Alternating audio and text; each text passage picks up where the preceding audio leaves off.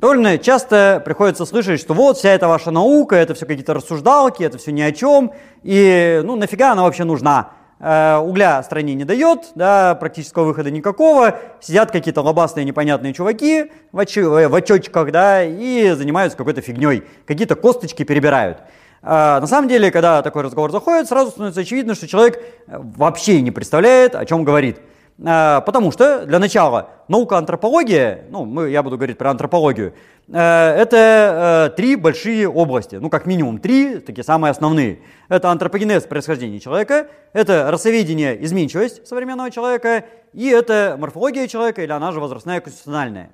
И понятно, что они между собой переплетаются, но это три большие разные области – и каждый из них имеет применение как теоретическое, такое культурное, так и вполне себе практическое. Например, а, если начать э, с самого как бы вроде бы непрактичного. Антропогенез. А, казалось бы, изучение каких-то там австралопитеков, неандертальцев, хоббитов, да, ну и чё, как бы, ну какая разница, вот такой у них был череп, такая височная кость, такая бедренная, э, ходили они с дерева, они слезли или там из воды вынырнули, э, какое кому дело? Но уже то, что э, над этим э, спорят, об этом спорят, над этим бьются, и куча народа ломают копья, да, и там грызут друг друга по этому поводу, уже говорит, что, наверное, это все-таки надо. То есть, судя по тому, что огромное количество людей склонны э, с пеной у рта что-то свое там доказывать, и выдвигать какие-то свои там мега грандиозные концепции, само собой, да, уже говорит, что это людей волнует, потому что наше прошлое нам необходимо. Э, человек, он как-то вот так э, отличается от животных и так устроен, что он не может жить совсем без прошлого. То есть каждому человеку хочется знать, ну, хотя бы там про родителей чего-нибудь чуть-чуть, про там родную сторонку, краеведение какое-никакое, да. А если мы это углубим до времен, ну, миллионы лет буквально, там, сотни тысяч хотя бы, то это и есть антропогенез. И людям очень хочется знать, от кого они произошли. От бобров, от волков, от э, слонов или все-таки от обезьян. Э, и уже то, что э, люди, многие так вот с неприятием, ой, как это из обезьян, ой, я не хочу из обезьян. Вот не хочешь, а куда деваться, как бы, вот какие предки есть, такие есть. Ну и то, что ты так вот это, эмоции проявляешь, это уже как бы является доказательством, что от обезьян ты произошел, и может быть еще и не очень произошел. Ну, вот, соответственно, э, идеологическая и такая концептуальная важность антропогенеза, ну, она как бы очевидная. На самом деле, на удивление, есть немножечко и практическое применение, причем оно разнородное. Первое практическое применение, на котором умные люди делают большие деньги, это э, просто коммерция, допустим, снимание художественных фильмов, э, всяких там, не знаю, клипов каких-нибудь, э, продажа, не знаю, маек с логотипами, фигурок каких-нибудь неандертальцев и так далее. То есть это вроде бы фигня, это вроде как несерьезно, но э, вот те, кто этим занимаются, они как раз хорошо живут на самом деле. И э, на таких несерьезных вроде игровых вещах как раз самая практика-то и происходит. Посмотрите какой-то бизнес, да, и сколько там денег. Причем э, тут как раз антропологи, как ученые, в этом смысле полные лохи. Они как раз эту информацию поставляют, они с этого не имеют как раз ничего. Э, и даже в музеях обычно отдел антропогенеза, они какие-то самые непонятные, ну, по крайней мере, у нас в стране, там в мире бывает по-другому, а у нас как-то вот, э, вот эта коммерческая стезя, она не подхвачена и не разработана. Так что если кому-то не хватает бизнес-идей, как бы вот, пожалуйста, вам в полный рост. Вот, можно там мультики снимать, все что угодно делать. Э, и это практическое применение, потому что это как бы деньги, на этом люди живут и делают состояние. Э, есть и практическое применение э, такое более как бы адекватное, с моей точки зрения, в медицине, например. То есть от того, как мы произошли, зависит то, как мы будем лечиться. То есть одно дело, если мы произошли от свиней или от кошек или от обезьян. На ком мы будем ставить эксперименты, чтобы э, разрабатывать новые лекарства? То есть, конечно, можно, да, как в Третьем рейхе, сразу на людях фигачить, но лучше не надо. И как бы Третий рейх свою как бы, состоятельность показал. А, соответственно, э, хорошо бы вначале потренироваться на ком-то. Ну, вот, ну, хочется сказать на кошечках, но как раз на кошечках-то и не очень получится, потому что человек все-таки не из кошечек возник.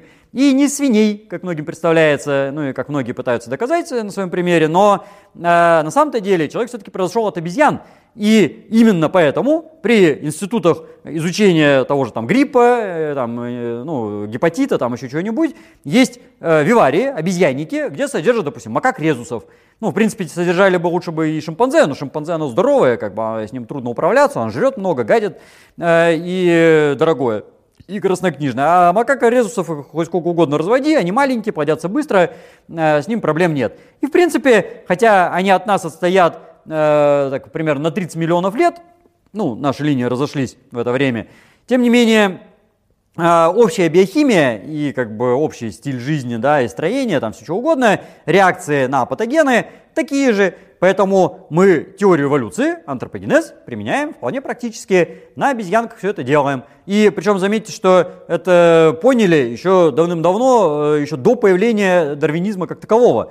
Потому что э, еще где-нибудь там в 16 веке э, врачи где-нибудь в Италии практиковались вскрывать на макаках вот, ну, не на резусах, там, на маготах, но это без разницы, на североафриканских макаках, э, потому что людей нельзя, потому что Бог не велел, как бы есть религия, э, и если что, то можно попасть под какую-нибудь инквизицию.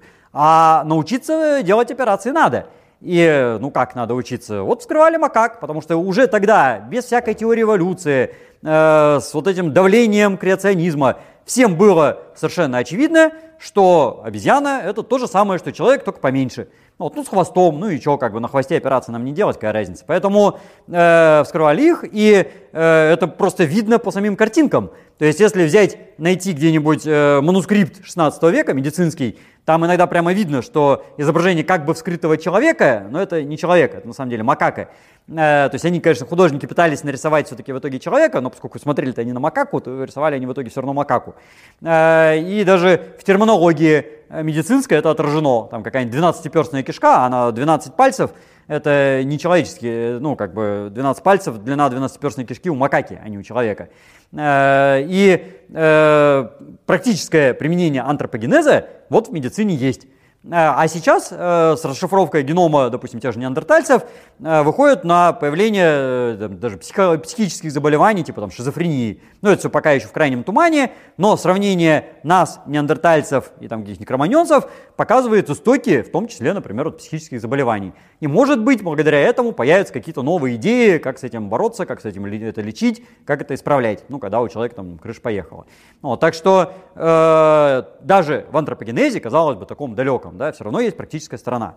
Уж тем более это есть э, в расоведении, потому что расоведение – это изучение э, групповой, межгрупповой изменчивости современного человека. Э, люди разные, всем это очевидно. Как бы кто ни пытался отвергать существование рас да, или там что-то еще доказывать, эти отличия есть. И опять же, сам ход исторического процесса показывает, что изучение рас – это супер-мега важная вещь. Э, ну, тот же самый проклятый Третий Рейх, как бы, да, своим существованием и своей практикой показал необходимость развития науки расоведения, потому что у них была так называемая расовая теория, но вот эта расовая теория расоведения – это диаметральные концы вообще как бы человеческого э, мировосприятия, потому что так называемая расовая теория фашистов, нацистов – это человеконенавистническая концепция, что я хороший, все остальные плохие, и давайте их загнобим – Э, даже если они на нас похожи, но как бы вот не мы, да, то давайте их истребим. Там всех этих там каких-то славян недоделанных, э, евреев, цыган, там кого-то еще, да, этих всех там в топку. А мы, конечно же, там высшая раса арийская, голубоглазая особо, ну, особенно смотря на Гитлера, да, там какой-нибудь Муссолини, очень голубоглазые были персонажи, э, мы высшие, само собой. Ну и результат всем прекрасно известен. Э, как они к этому подошли, что они творили, э, ну и где они сейчас. Э, и туда им, в общем-то, и дорога. Ну, так что это хороший пример, показывающий, насколько важна наука. Между прочим, в то же самое время наше родное расоведение, отечественное, советское, стояло на диаметрально противоположной стороне. Когда показывали, что да, расы есть, у нас были масса экспедиций, Э, по изучению рас по всей стране, как бы и территория СССР самая лучшая расово изученная территория на планете, и при этом научно, э, со статистикой, с, там, с хорошими подходами, с нормальной методикой доказывалось, э, что э, ключевые свойства рас совершенно одинаковые. То есть, да, есть отличия по форме волос, там, по, не знаю, росту бороды усов, уплощенности лица, и чё. Вот. Но если мы воспитываем человека примерно одинаково, если мы даем ему нормальное образование, хорошо его кормим, поем, трудоустраиваем, то как бы все эти вот эти расовые отличия ни о чем. И прекрасно он может быть хоть там монголоидом, негроидом, австралоидом, европеоидом, там пофигу, э, будет выполнять всю ту же самую роль э, в, в обществе, да, и занимать то же самое место, что и все. Э, и э, вот эта расовая теория это плохо, как бы это такая ненавистническая теория, а настоящее расоведение всегда стояло на защите, как бы наоборот, э, всех самых гуманистических сфер человеческой мысли. Так что идеологическая, а на выходе и практическая сторона урсоведения более чем несомненно. Э, ну вот, как бы те, кого, кто были уничтожены нацистами да, и фашистами во время Второй мировой войны в концлагерях по расовым как бы, признакам, э, тому свидетельством. И второй раз никому, наверное, такого не хочется. Э, есть, как обычно, не только идеологическая сторона, но и медицинская, потому что различия разных рас, они включают в себя и разную устойчивость к заболеваниям, что, в общем, без всякой науки прекрасно использовали, допустим, те же самые англичане, когда завоевывали Новый Свет, да, и травили там индейцев э, всякой оспой, там одеяло раздавали зараженные. Э, то есть у них э, не было как таковой науки в тот момент еще, ну, тем более у этих колонистов, да, но на практике они это применяли. Э, без всякой там теории, они просто видели, что индейцы от оспы умирают, а мы как-то не очень. Ну, там, пятнышками покрылись, ладно. А э, они там просто, там, ладно, от оспы, они от насморка умирают. Вот. Но э, если кто-то больше восприимчив, кто-то и менее восприимчив. И есть какие-то механизмы биохимические, которые дают большую устойчивость, меньшую устойчивость. Это можно изучать, это изучается на самом деле, даже сейчас, даже на Западе, где отрицают существование раз. Но как только дело доходит до создания новых лекарств и получения, э, как только дело доходит до новых лекарств и получения прибыли, Тут же вся вот эта идеология шелуха куда-то исчезает и начинают выпускать лекарства там, только для черных, э, ну только для белых, правда, не выпускают, но просто называют их по-другому. Э, пишут, что это лекарство хорошо работает для монголоидов, ну там у них азиатов, да, там по-идиотски по их номенклатуре. Э, а это лекарство хорошо работает там для таких-то персонажей, а для таких-то. И оно так и есть. Э, частоты там, зубных болезней не одинаковые на самом деле бывают в разных популяциях. Э, там, опорно-двигательного аппарата, там, сердечно-сосудистой системы, диабета. Там масса-масса болезней, они по расам не одинаково распределены. Поэтому изучение расовых особенностей – это важная вещь. Ну, вот, а в какой-то степени это и через внешность можно высчитывать, в принципе.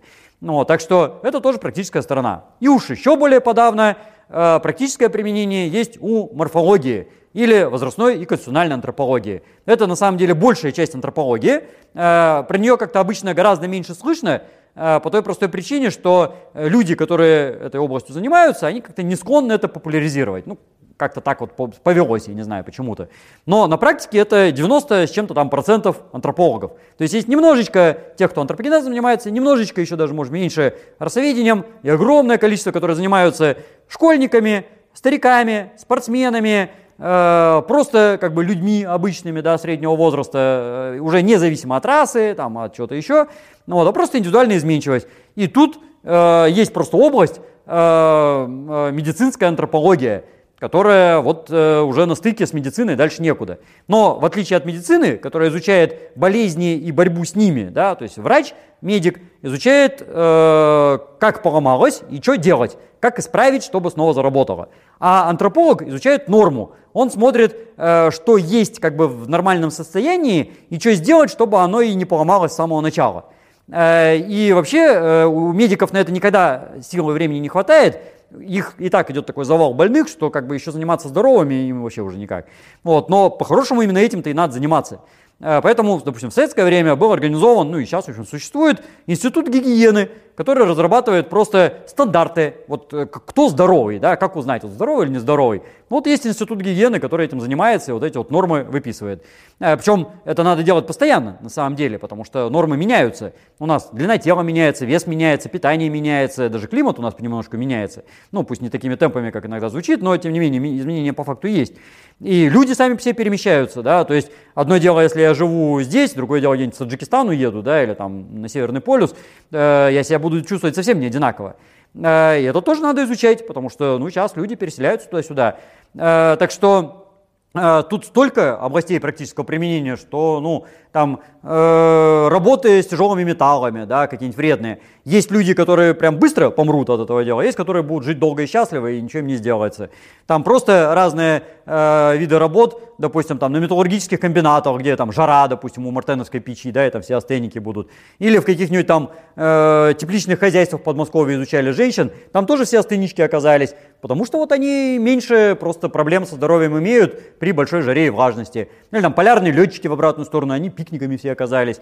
Вот я уж молчу про спортсменов, да, ну тут более чем очевидно, что они там все разные.